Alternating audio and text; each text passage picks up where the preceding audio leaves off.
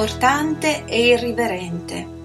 Questi due aggettivi sono relativi a un libro a cui io ho pensato per una puntata di Book of Dreams prenatalizia particolarmente alternativa.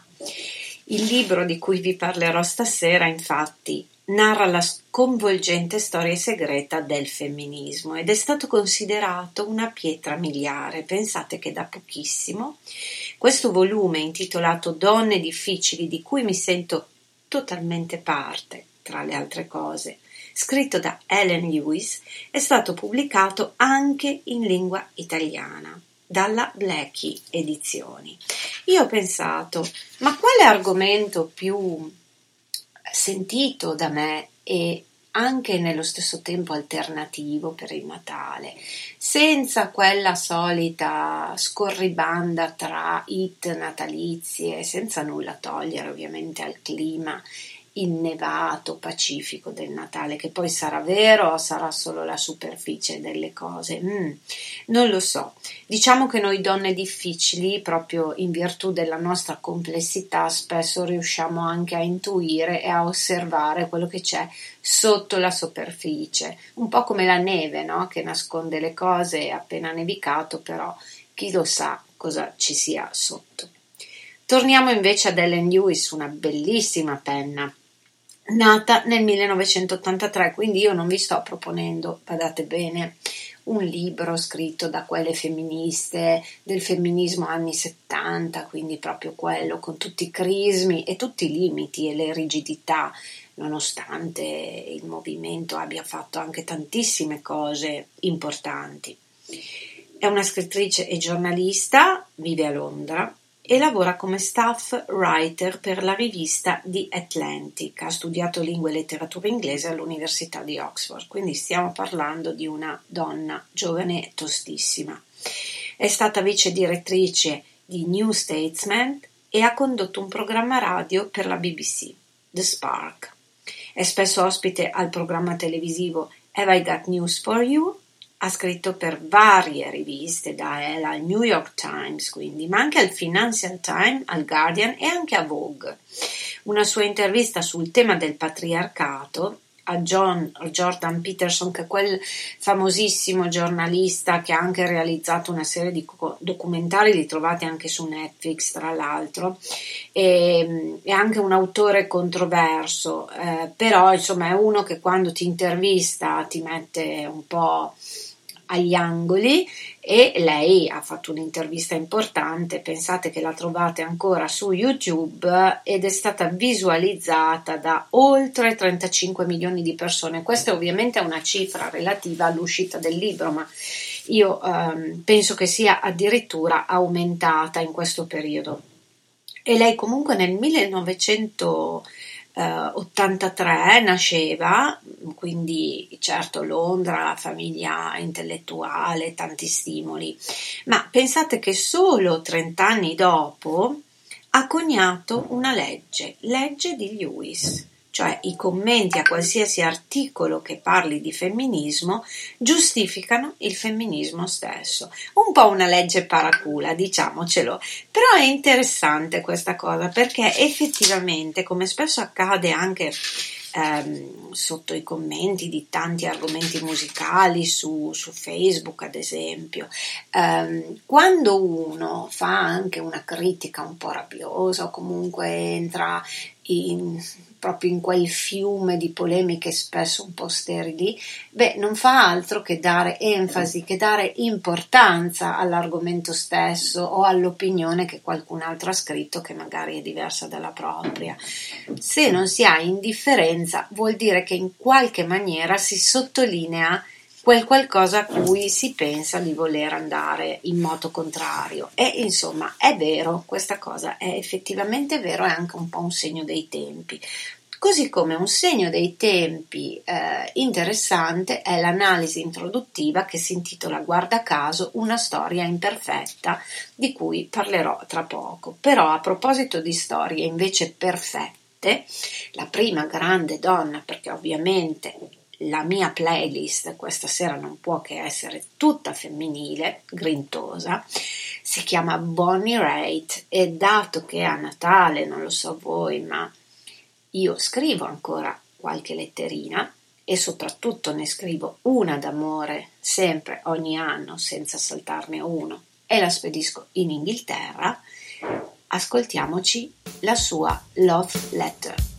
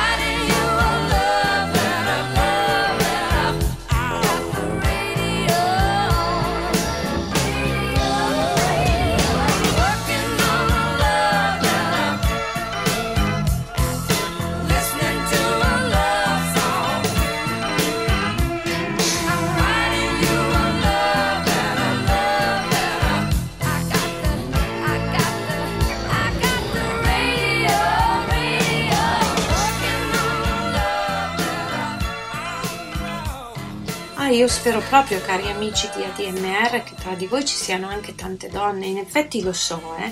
anche se è veramente il mondo del rock, della scrittura, della critica ancora troppo, troppo, troppo maschile. Non vogliatemene, eh? cioè, anzi ne approfitto per fare gli auguri ai tanti colleghi qui della radio che sono in prevalenza maschi ancora una volta, ma in particolare li faccio proprio alle colleghe e alle ascoltatrici donne. Cosa vuol dire essere una donna difficile? Non intendo maleducata, irruente, odiosa o diva. Tanto per cominciare, difficile sta per complicata. E di donne complicate in questo libro ce n'è una marea. Bocciare o promuovere le figure storiche è un approccio noioso e riduttivo. Quasi tutte siamo più di una cosa sola. Tutte siamo problematiche. Tra virgolette, ma è verissimo.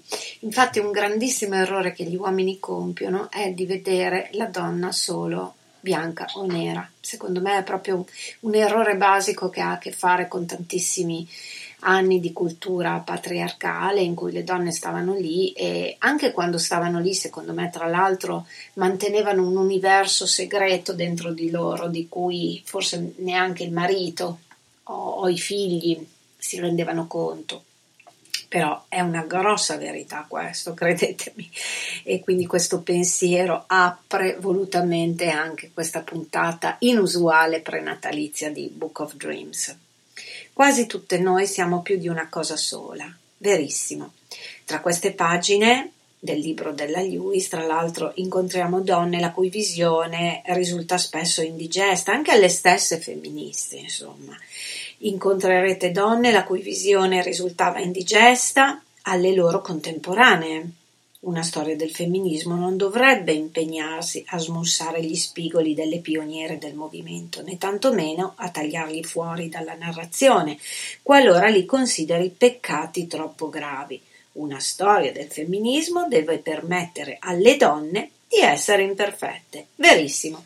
Anche qui le donne hanno una visione e sicuramente ce l'ha Ellen Lewis in questo bellissimo libro che ho divorato, tra parentesi, perché mi interessava particolarmente, ha una visione anche accogliente di quella che è un'opinione altrui, anche se la critica è la critica fuori dai denti, è una scrittura molto diretta, pungente, però accetta di base il confronto, che è una cosa che forse noi donne abbiamo maggiormente nel nostro DNA mentre a me capita spesso, scusate se ve lo dico, anche sul lavoro, sulla, anche nella vita in generale, gli uomini tra di loro, se c'è un obiettivo comune che fa comodo, sono più bravi a fare comunella, a lavorare in gruppo. Però poi se si tratta di rivendicare il potere, anche il potere del proprio pensiero su un altro uomo, si litiga, ci si arrabbia, si alza la voce, si fanno un sacco di casini in nome di questo potere, no? l'uomo alfa, tutte quelle balle lì. Ecco, noi donne siamo più invece ehm, aperte al confronto e eh, questo è un libro eh, che lo testimonia. Attenzione, guardate che è un libro non solo per le donne. Se voi amate un pochino la storia e vi interessa anche che questo argomento sia riletto in un'ottica molto più invece inclusiva anche di quello che è il mondo maschile, soprattutto dove sta andando, quello dei giovani padri, ad esempio mariti, figli di oggi e come sta andando la società del futuro in questo senso, non solo quote rosa, eh, si parla proprio di una parità culturale e eh, insita in quello che è il mondo che sta per arrivare, il mondo che verrà, che poi è già qui alle porte. Ecco, allora questo è un libro che veramente piace a tutti, a tutti quelli che amano un po' la storia e quel giornalismo un pochino graffiante, un pochino alla americana, alla newyorkese. E io sono convinta che questo libro piacerebbe, chi lo sa se già, lo ha già letto, non ne ho idea, alla splendida Emmylou Harris, una donna che tuttora è di una bellezza tra le altre cose senza tempo. E allora io ho scelto un suo brano, è un brano del 1979, quindi vi riporto anche per non spaventarvi troppo a una melodia e a una vocalità molto particolare, anche molto dolce. Il brano si intitola Beneath Still Water. There's a strong undertow. The surface won't tell you what the deep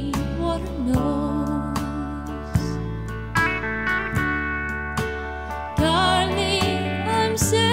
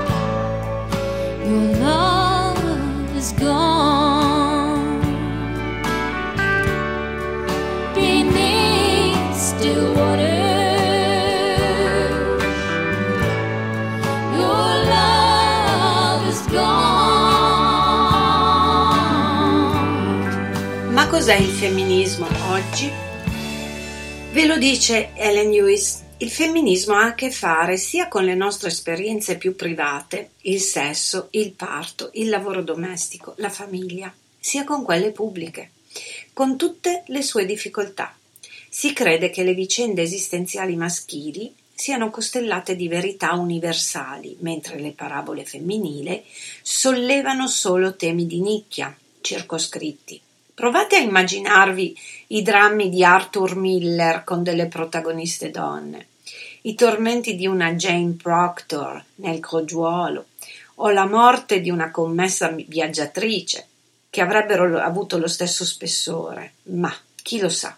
Ecco uno dei motivi per cui l'arte e la letteratura farebbero meglio ad abbracciare le voci e le esperienze femminili. Certo, perché senza nulla togliere a questi capolavori, cioè, ci mancherebbe altro, però insomma si amplierebbe di gran lunga il range. Ecco, tra le altre cose, mh, permettetemi, l'ho anche scritto in un commento a qualcuno. Io eh, nell'ultimo mese in particolare, lo faccio sempre, ma nell'ultimo mese, poi siamo anche a dicembre, quindi figuriamoci, ho comprato praticamente tutte le riviste musicali in Italia, anche quelle un po' musical culturali.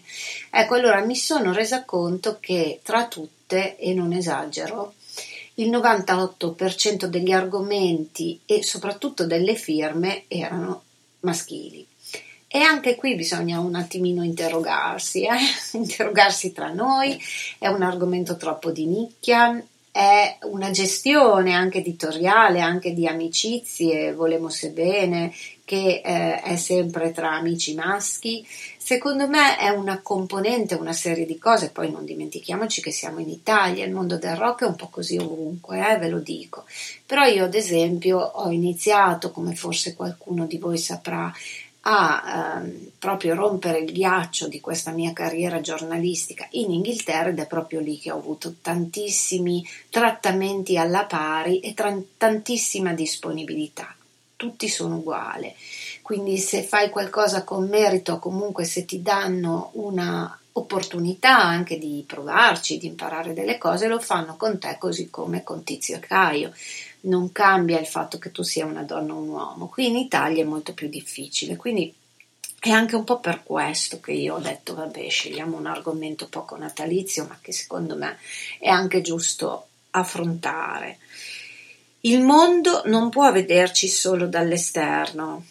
Noi donne dobbiamo parlare a nome nostro, dobbiamo renderci protagoniste nei libri come nelle nostre vite. Non possiamo ridurci a orbitare come pianeti intorno al grande sole maschio. Uh, quanto è vero questa cosa qua me è stata richiesta più o meno direttamente, tra le righe, indirettamente, nel corso di molte anche relazioni intime che ho avuto con, con certi compagni di vita. Che palle, infatti poi io personalmente non, non ho retto questa cosa, è una cosa che non non la reggo, forse per mio carattere, forse per le mie esperienze, soprattutto all'estero, dove comunque le storie, appunto, guarda caso che ho vissuto là, non erano connotate su questa base, però poi insomma in Italia, senza voler generalizzare, l'homus italicus è un po' quella roba lì, no? Anche se si vende come un alternativone. È un alternativo per quanto riguarda i fatti suoi, però poi sotto sotto non,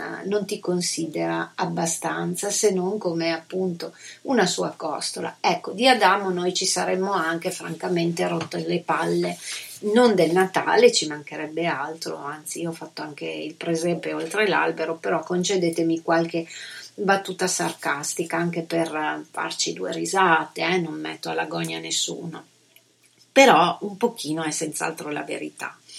Pensate, torniamo indietro insieme al libro di Ellen Lewis, era il 1919. Mentre Mary Stopes insegnava alle donne come funzionava il loro corpo, c'era un altro gruppo che usava il proprio per qualcosa di nuovo, giocare a calcio. Eh, sembra una sciocchezza, ma non la è. Eh, sappiate che c'è un capitolo che approfondisce tutto il tema del calcio femminile, che è un tema, ad esempio, che magari a molti uomini che seguono lo sport può interessare.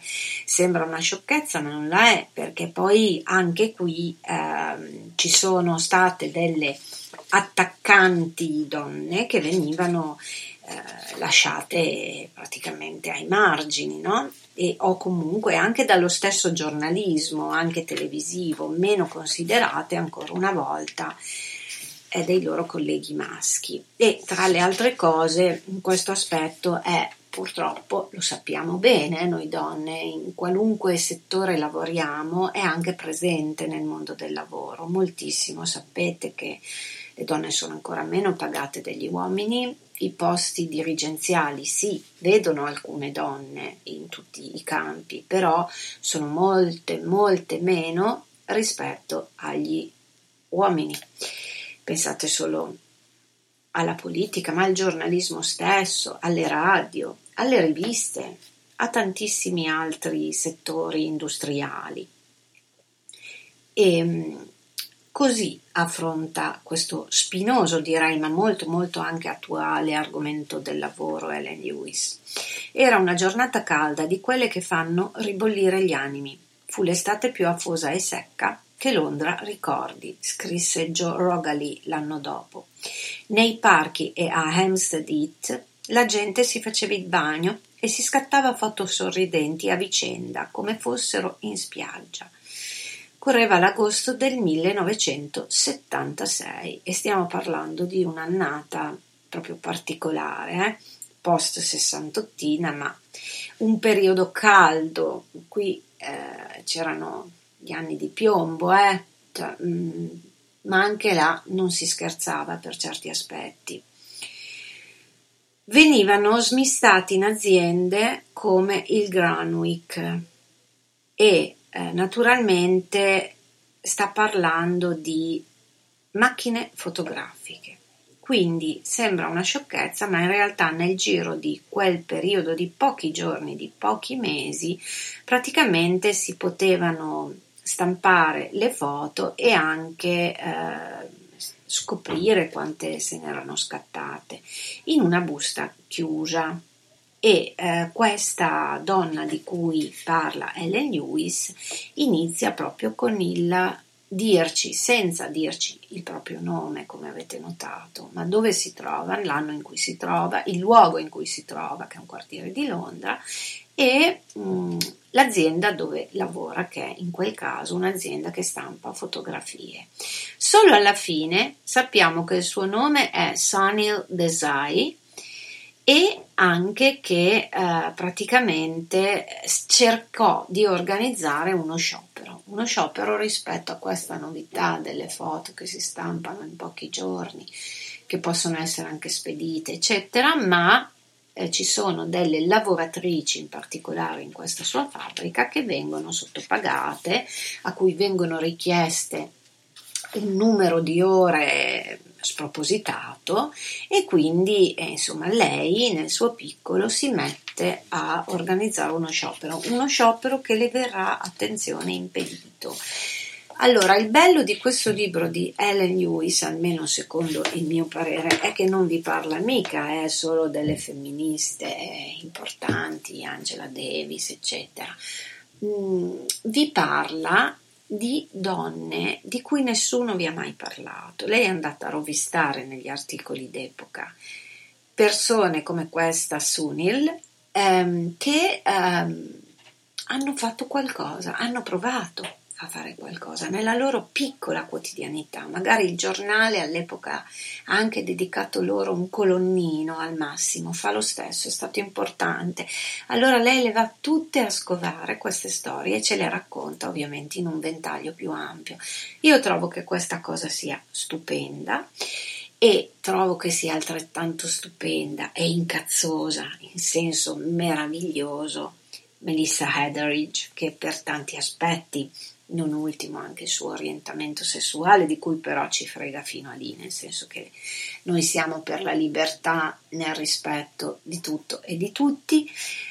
E beh, lei in questa sua grande hit che credo sia potente e sempreverde, utilizzata tra l'altro anche in tanti film, anche in serie televisive, è una pietra miliare eh, del rock, così come lei è bravissima e quindi non poteva mancare Melissa Hetheridge in questa puntata e non può mancare il suo Come to My Window.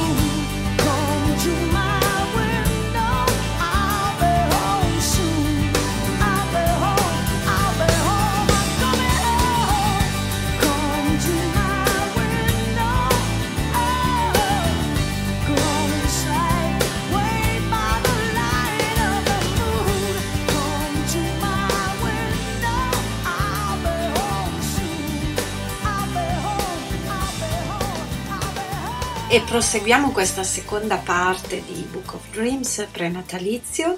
Sono sempre Leonora Bagarotti con voi come sempre su ADMR tutti i lunedì sera dalle 20.30 fino alle 22 circa.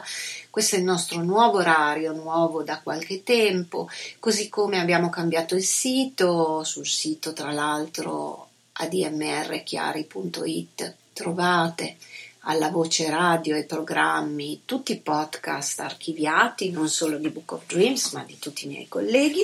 E vi ricordo che um, a proposito di poter ascoltare anche quando vi pare eh, i nostri programmi, avete anche a disposizione tutte le app gratuite a seconda del modello di cellulare e quant'altro possediate. Quindi, insomma, non avete scuse anche perché la musica rock è qualcosa di stupendo e nel mio piccolo cerco anche di inserire, di insinuare qualche pensiero in più legato ai libri, libri che sapete non sono necessariamente dei saggi dedicati alla musica, a volte sì, ma a volte anche dei romanzi, oppure argomenti che si collegano, come nel caso di questa sera, a grandi artiste donne. Ne approfitto perché mi piace da matti l'idea di eh, proporvi una playlist femminile come si deve. Proseguiamo nella lettura. A un certo punto devi iniziare a comportarti male, riflette Aisha Azzarika. Devi usare le maniere forti, devi minacciare di rendere tutto di dominio pubblico denunciare e condannare, o in alternativa di dimetterti, piantare granie e far scoppiare uno scandalo. Essere donne difficili vi dà il coltello dalla parte del manico, ma è anche estenuante. Durante il suo periodo alle dipendenze di Arman, Azzarica racconta che lei e il team di volontarie si erano trasformate da piccoli topolini timorosi di indispettire gli uomini del numero 10 di Downing Street, in incaricate sfrontate, esigenti e fattive. Malgrado le due provenissero dall'aia della sinistra moderata del partito e avessero entrambe ricevute critiche per il mancato supporto alla leadership, all'epoca sono state considerate gente ridicola, psicolabile, mezza socialista, femminista, e interdette all'utilizzo dell'espressione classe sociale nei documenti e nei discorsi ufficiali, poiché ritenuta troppo brutale. Allora, di questa Zarica e di una sua amica e collega che tra l'altro lavorava a Londra, parliamo sempre degli anni 80 stavolta, a Downing Street. È vero, in quegli anni, all'inizio degli anni Ottanta, c'era ancora la nostra Lady di Ferro, che in qual modo era anche una donna al potere, senz'altro. Anzi, io mi sono rivista di recente sia il suo personaggio in The Crown, eh, forse un pochino più pittoresco, un pochino diafano, e poi soprattutto mi sono vista il film con Mary Streep e mm, devo dire che sì, riletta anche col senno del poi, il personaggio di Margaret Thatcher, la Lady di Ferro appunto, è interessante per certi aspetti e anche mh, fondamentale per rileggere degli aspetti storici, però purtroppo questi aspetti erano anche molto negativi, molto negativi con ricadute non solo eh, legate alla guerra nel, nelle Falkland, ma anche proprio nelle diciamo nei settori più deboli della popolazione, gli operai, i minatori, ma anche, come vedete, le donne, le stesse collaboratrici. E quindi cosa succede? Succede che poi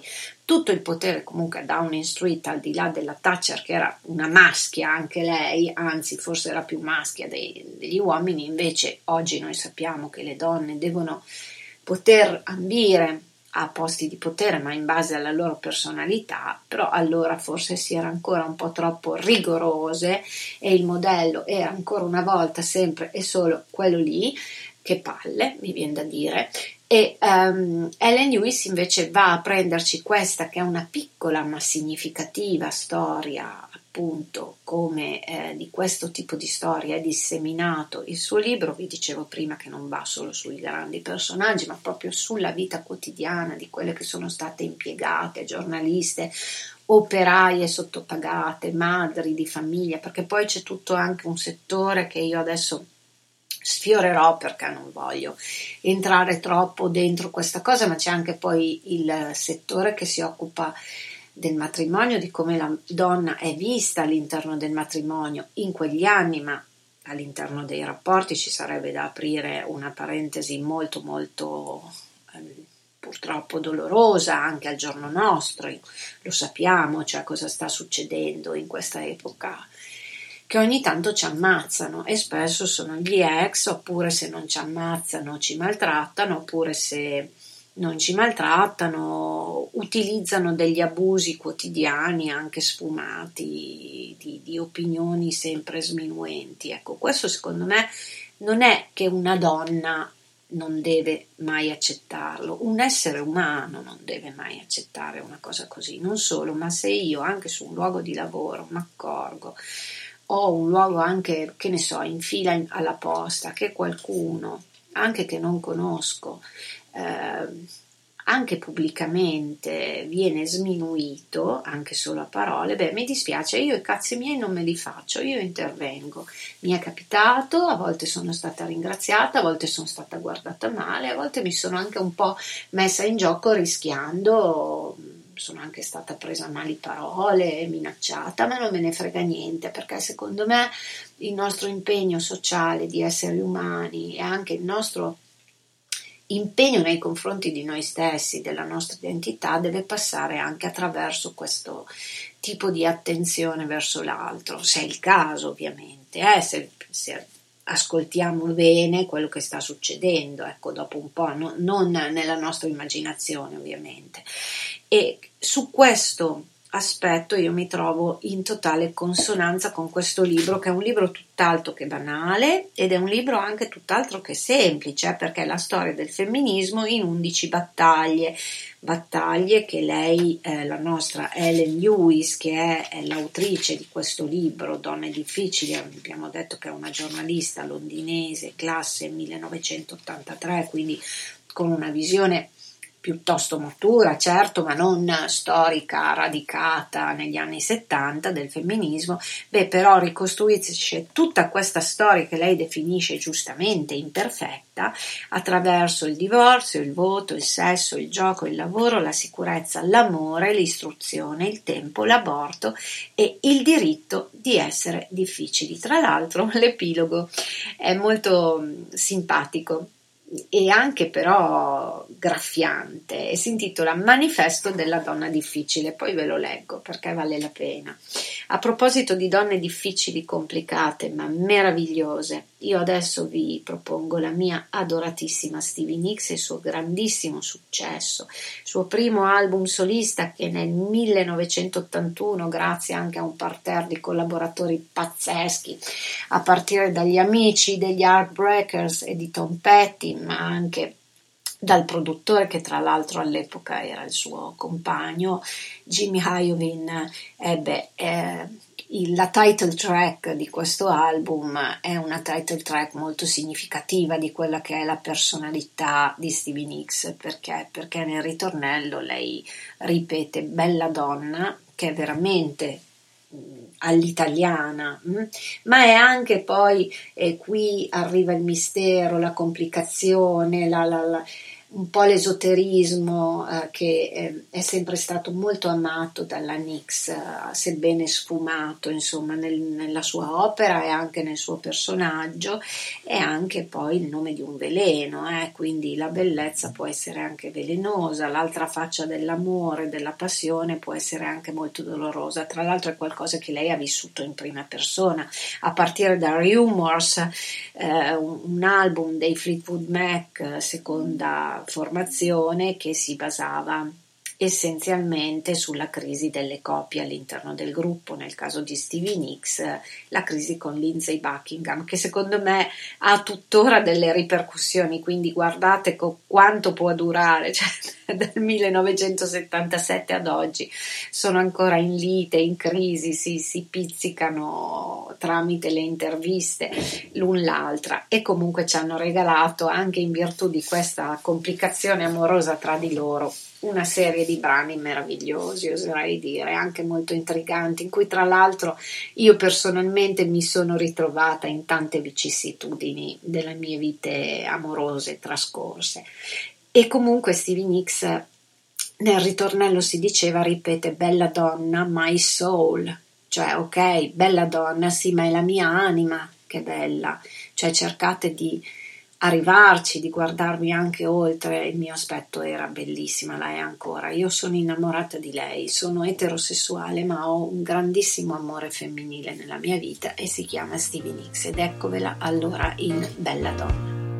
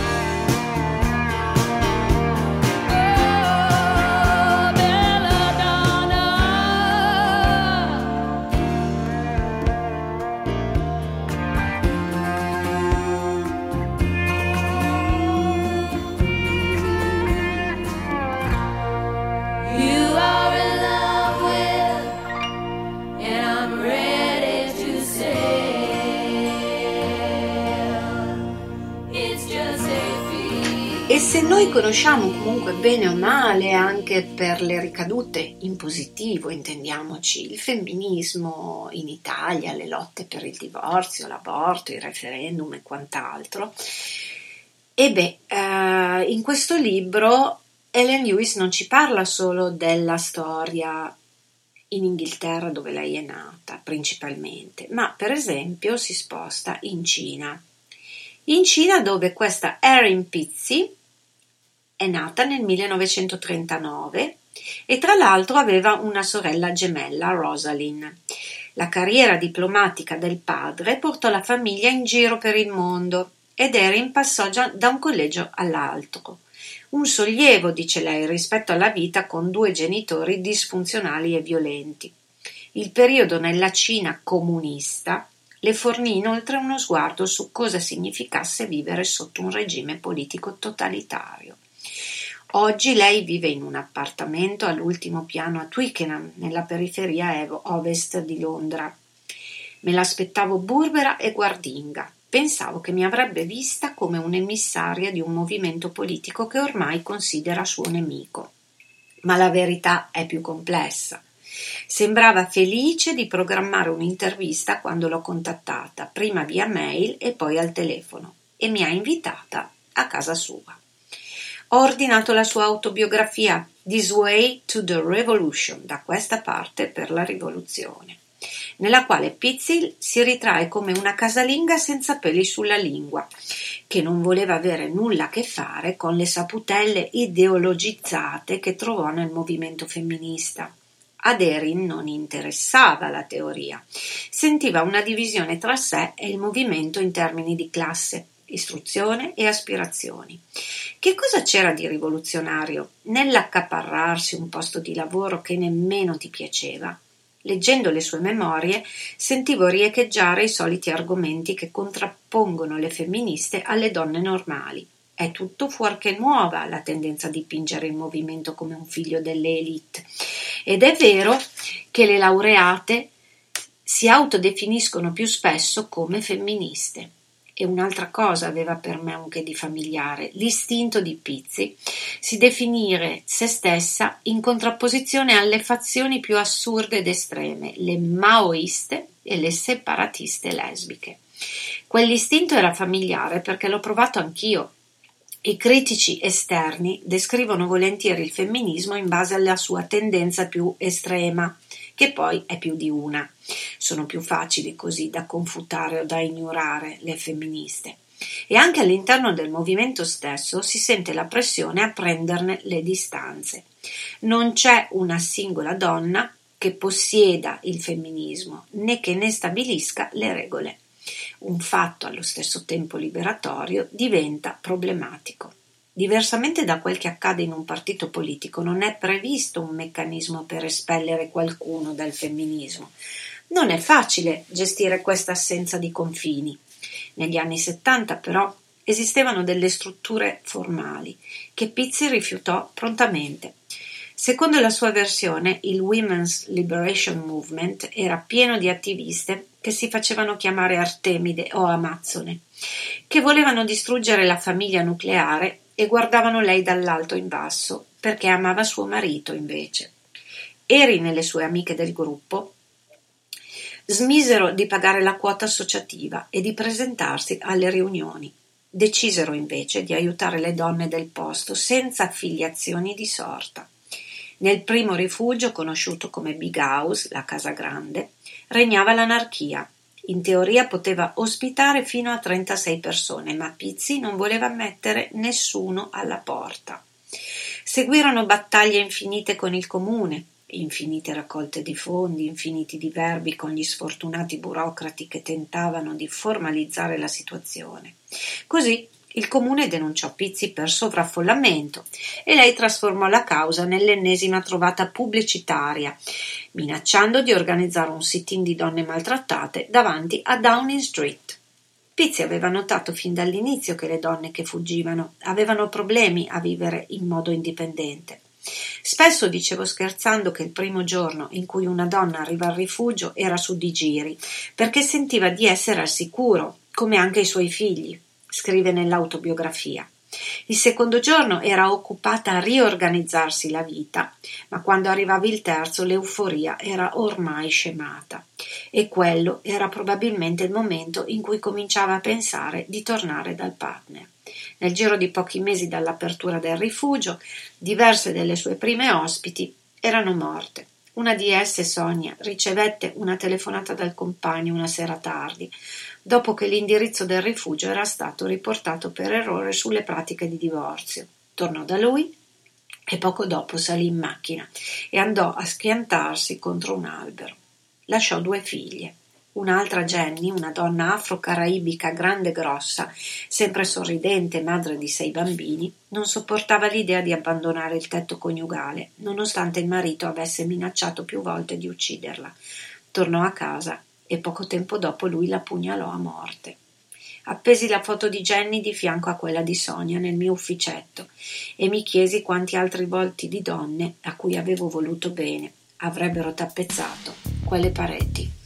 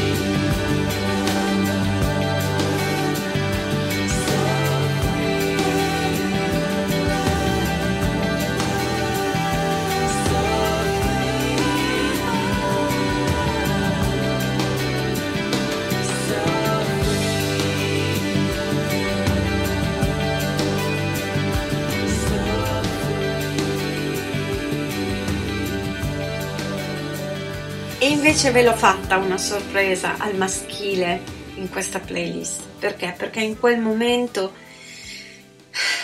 ricordare due tra le tante donne massacrate dal compagno, e beh, ci voleva questa Woman in Chains dei Tears for Fears e dal loro The Seeds of Love, un album che ricordo perfettamente come fosse uscito stamattina.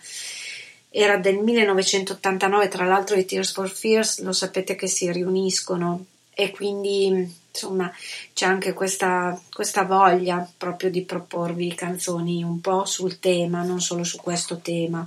E a proposito di temi, a un certo punto Ellen Lewis, che come vedete a Londra, essendo poi lei una londinese, raccoglie poi testimonianze di vite, donne dalla Cina, donne afroamericane, per non parlare poi, vabbè, quello io non ve l'ho neanche citato perché sappiamo che il movimento femminista in America negli anni 70 in modo particolare ha avuto tutto un suo sviluppo, no? sono anche uscite serie televisive e film per ricordare personaggi e movimento in occasione anche dell'anniversario di quest'anno. Però diciamo che Ellen Lewis tra i tanti temi ne ricorda uno, un altro che ha toccato anche la Gran Bretagna, ovviamente, che è quello dell'aborto, che è un tema molto delicato, molto intimo da un lato, però sociale dall'altro. Scrive Ellen Lewis: Mi rendo conto della tentazione di concentrarmi sugli aborti buoni, quelli in cui la donna coinvolta è irreprensibile, è stata stuprata, o il feto non avrebbe potuto comunque sopravvivere, o aveva bisogno di cure mediche salvavita. Ma che dire di quella che si è ubriacata? O non si è imputata per usare il preservativo, di quella che ha dimenticato di prendere la pillola, della teenager che come me ha puntato tutto sul coito interrotto e ha perso la scommessa? Ma proprio come per il divorzio, i diritti umani non dipendono dall'irreprensibilità del tuo comportamento. Il divorzio buono è dovuto a un partner che ti ha tradita, maltrattata, piantata in asso da un giorno all'altro. Il divorzio cattivo è quando non andavate più d'accordo, o tu hai tradito lui, o lui ha capito che non avrebbe mai dovuto sposarti. Da femministe dobbiamo sempre evitare che lo Stato si arroghi il potere di decidere se siamo state buone o cattive. Le donne si meritano il voto, al di là di quel che decidono di farci. Si meritano di fare sesso senza rischiare la gravidanza, anche se la società non approva il partner che si sono scelte. Si meritano l'accesso ai rifugi, anche se continuano a tornare dal marito violento si meritano il congedo di maternità, anche se la loro assenza complica la vita del datore di lavoro. Si meritano la parità di trattamento, anche se la loro vita e il loro corpo sono diversi da quelli degli uomini. L'argomento in sostegno dell'aborto comprende entrambi i tipi di difficoltà che il femminismo deve adottare. Anche le donne difficili si meritano i diritti umani, e anche gli argomenti difficili vanno sostenuti. Non è facile difendere una donna al quinto aborto, ma l'alternativa, che solo chi è virtuosa meriti il diritto di avere il controllo sul proprio corpo, è peggio. Non ultimo perché i criteri di definizione delle virtù variano molto da persona a persona e il sistema morale di una certa epoca può mutare improvvisamente. Quando è stata introdotta la pillola, potevano farsela prescrivere solo le donne sposate, ad esempio. C'è solo un argomento da sostenere sempre, ed è ciò che Kitty O'Kane diceva quando bussava porta a porta per la campagna di abrogazione del late. Fidatevi delle donne. Fino a che punto vi aspettate che una donna soffra per permettere a voi di decidere per lei? Non è forse rivoluzionario questo? Fidarsi delle donne anche quando sono incasinate, anche quando erano ubriache, anche quando avrebbero dovuto stare più attente, anche quando vanno a letto con tutti, anche quando sono una delle altre mille sfumature della parola difficile. Fidarsi delle donne. Post scriptum. Il 22 ottobre 2019 l'Assemblea dello Stormont ha superato i termini di scadenza non si è riunita in tempo per evitare che l'aborto fosse decriminalizzato e il matrimonio gay legalizzato in Irlanda del Nord. La tua storia non sta ferma un attimo, mi risponde Diana quando le scrivo un'email. Lei, Colette e Kitty non finiranno in tribunale, ancora meglio. nel caso che le aveva spinte all'azione, la madre che aveva acquistato le pillole abortive per una figlia adolescente. Le accuse sono state ritirate. Ma non tutti sono contenti. Diana ha saputo che un ambulatorio medico ha esposto un cartello che recita non nel nostro nome. Ha il sospetto, mi dice, che il dibattito continuerà per un bel pezzo, ma per il momento le attiviste di Jerry si godono la vittoria. Hanno festeggiato tenendo discorsi in Guildhall Square, seguiti da un ricevimento formale in un locale di proprietà comunale per ribadire che non possiamo più essere ignorate o trattate come delle fuorilegge. E poi se ne sono andate al pub. Ecco, uno scorcio di Irlanda, Irlanda del Nord, dove appunto eh, solo l'anno scorso, eh, anzi un paio d'anni fa, ma comunque lo abbiamo sentito di recente tutti, anche al telegiornale, appunto, l'aborto è tornato ad essere una scelta che peraltro è sempre stata difficile, ma con delle conseguenze anche legali, anche se nel caso di questo gruppo di donne tuttora in lotta, ehm, insomma, per ottenere anche quel tipo di diritto senza incorrere a problemi legali e di sorta, ehm, è stato poi, insomma, in qualche modo eh, considerato non degno di accuse, perché poi le accuse sono cadute nel nulla, però la battaglia continua, è certo. E allora abbiamo cercato di parlare anche di questo tipo di tematica che credo sia davvero tipico di ADMR e della libertà estrema che concede a noi autori radiofonici. Perché? Perché trovatemi un'altra radio basata sul rock and roll che conceda di eh, trasmettere anche un tipo di trasmissione su un libro basato sulla storia del femminismo che tratta anche questo tipo di riflessioni. Io non ne conosco altre in Italia e questo è anche un altro del motivo per cui vi invito a continuare a seguirci anche nel nuovo anno e a fare il passaparola perché noi ci basiamo su quello, sulla grande passione e competenza, si spera di tutti, poi io ho dei colleghi favolosi da cui imparo tantissimo e eh, le colleghe poi sono delle perle, scusate, senza nulla togliere ai colleghi giornalisti, ma quelle poche donne che vado anche a riascoltarmi proprio volutamente, proprio perché siamo una minoranza, mi danno ancora più, ancora di più, ecco.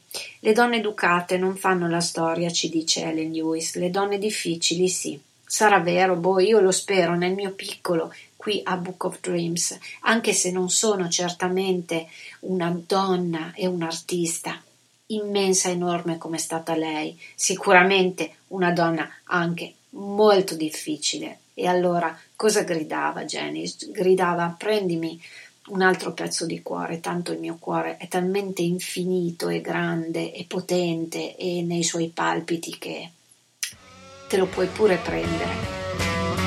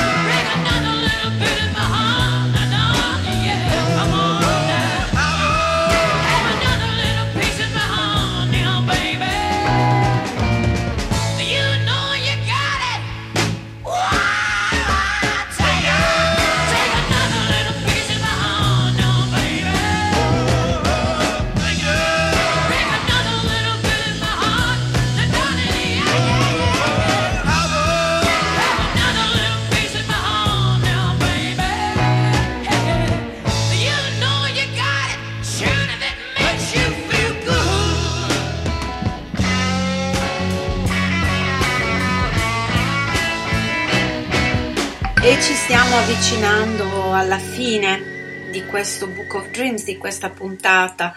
E sull'eco delle note dell'incredibile Janis Joplin io arrivo a leggervi un po' la sintesi della conclusione di questo movimento femminista rinnovato in chiave moderna da Ellen Lewis, la giornalista londinese di cui abbiamo parlato stasera, che ha scritto questa storia del femminismo, una storia che lei definisce giustamente imperfetta ma tuttora in corso, una storia sicuramente necessaria anche al presente, una storia che deve avere anche battaglie in futuro e per il futuro. Scrive Ellen, di recente ho ritrovato la lista di richieste prodotta negli anni 70 dalle conferenze del Women's Liberation Movement britannico. Questi punti furono discussi e dibattuti per anni, diventando sette dai quattro iniziali. Eccoli qui. 1. Parità retributiva. 2. Parità nell'istruzione e nelle opportunità lavorative. 3. Contraccezione gratuita e aborto a richiesta. 4. Asili nido gratuiti e aperti 24 ore. 5. Indipendenza legale e finanziaria per tutte le donne. 6. Diritto all'autodefinizione della sessualità, la fine della discriminazione contro le lesbiche. 7. Libertà per tutte le donne dall'intimidazione ottenuta con la minaccia o l'uso della violenza, dalla coercizione sessuale indipendentemente dallo stato civile e la fine di tutte le leggi, le norme e gli istituti che perpetuano il dominio e l'aggressione maschile sulle donne. A 50 anni di distanza queste richieste fanno da promemoria dei progressi ottenuti e delle discussioni perse asili nido gratuiti e aperti 24 ore. Come è andata a finire? Reggono piuttosto bene. Oggi possiamo rivisitarle alla luce di quanto sappiamo sull'intersezionalità e sul concetto delle oppressioni che si sovrappongono. Prendiamo il punto 2, parità nell'istruzione e nelle opportunità lavorative. Non è forse vero che le donne migranti vengono spinte verso mansioni mal retribuite come le pulizie e il lavoro di cura? E come se la cavano le donne mature in un mercato del lavoro che discrimina fortemente per età, dove le nuove tecnologie corrono più in fretta della riqualificazione professionale dei lavoratori e i lavori progettati nel minimo dettaglio per ottenere la massima efficienza disumana, corrieri, imballatori, discriminano le donne per motivi biologici? C'è uno spazio sicuro dove possono tirarsi il latte? Hanno abbastanza pause per andare in bagno? E che dire delle donne disabili? E ragazzi, io qui andrei avanti e ci scriverei io un libro. Ecco, forse lo farò eh, in futuro, non è mica detto. Sta di fatto che eh, se siete arrivati fin qui e ancora mi sopportate, io sono contentissima e sono anche contenta qualora qualcuno se ne fosse andato e perché avesse pensato oddio il femminismo, le donne, la parità, la Bagarotti, che palle sotto Natale. Beh, sono contenta lo stesso perché forse mi interessa più la selezione dei miei ascoltatori. Sto dicendo una cosa che se mi sente Maurizio Mazzotti, che è il direttore della radio, magari mi dice ma come, ma come, speriamo di avere più ascoltatori possibili. Sì, ma io sono anche convinta, essendo il nostro lavoro un lavoro molto sentito, molto appassionato, molto vero, meditato, mh, da parte di tutti sia anche giusto ambire un po' a un confronto anche critico, e ci mancherebbe altro, con ascoltatori di livello, cioè persone intelligenti e aperte, aperte anche a questa mia idea, forse che ne so, un pochino alternativa di puntata prenatalizia. Credo sia molto importante tutto quello che ho letto. Abbiamo parlato, lo ripeto, donne difficili, Storia del femminismo in 11 battaglie di Ellen Lewis, che è stato da poco anche tradotto in italiano e pubblicato da Blackie Edizioni, un librone che sicuramente può spaventare, però un libro interessante. Lei è una giornalista inglese, infatti molte delle storie che raccoglie, anche se sono internazionali e anche se vedete anche negli ultimi punti sulla parità che lei ha ricordato e che sono punti di battaglie storiche obiettivi che però ci si deve porre ancora oggi perché non si sono affatto raggiunti, soprattutto poi per quanto riguarda i paesi dove le donne sono più fragili o, o le categorie anche per questioni di salute, di disabilità, per le migranti e per tante di noi anche, per tante di noi normali cosiddette, tra virgolette, uso questo termine, veramente eh, malvolentieri, ma tanto per capirci, perché poi i giornali, la televisione, il pensiero comune ci definisce anche così, no? E quindi e invece le donne sono difficili e quindi sono complesse e sono proprio le donne difficili, scrive Ellen Lewis a fare la storia. Nel mio piccolo stasera ho fatto una piccolissima storia di questo programma, cioè ho voluto proporre un programma che non fosse natalizio, ma che proprio sotto Natale affrontasse un argomento di quelli molto tosti, proprio perché le feste devono avere anche un senso sotto l'aspetto intellettuale, secondo me. Abbiamo un po' più di tempo, sì, ok, mangiamo, vediamo gli amici, andiamo al cinema, però per carità, ascoltiamoci anche qualcosa di forte, leggiamoci anche qualcosa di forte, riflettiamoci su, eh? riflettiamo un po' su tutto, riflettiamo meglio anche su come ci comportiamo con gli altri, con chi abbiamo vicino, perché gli altri vicini o lontani siamo anche noi, eh? attenzione. Io ci credo molto a tutto questo, sono stata forse un po' più pesante del solito, spero che la musica abbia aiutato e spero anche che questa canzone finale vi porti il mio augurio di buon Natale, di buone feste e vi faccia tornare la voglia di ritrovarci qui insieme lunedì prossimo alle 20.30 con un altro argomento, con un'altra playlist, ma non abbandonate la nostra radio perché adesso i programmi proseguono sempre all'insegna della bellezza. Buon Natale a tutti!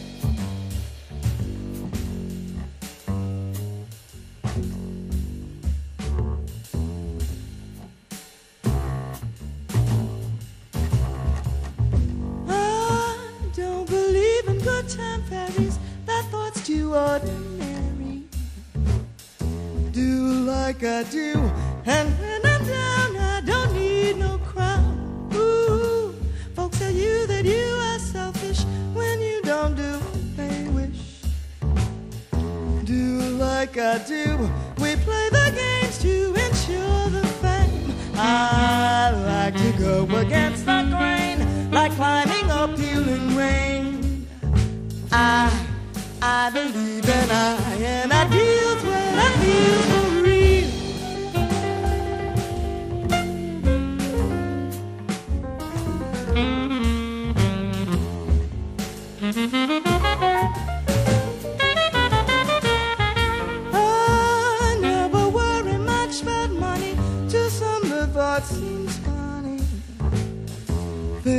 for myself, still on the go, and the funds low.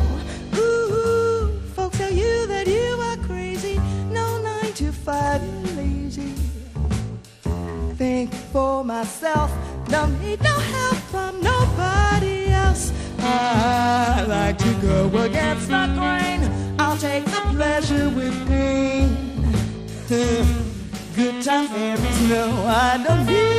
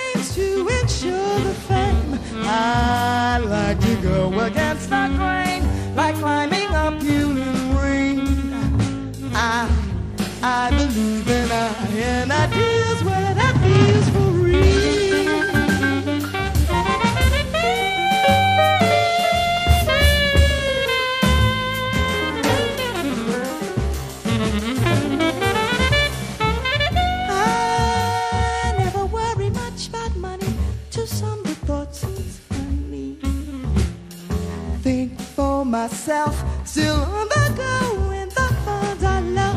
Ooh, folks tell you that you are crazy. No nine to five reason. Think for myself, don't need no help from nobody else. I like to go against the grain. I'll take the pleasure with pain. Good time, very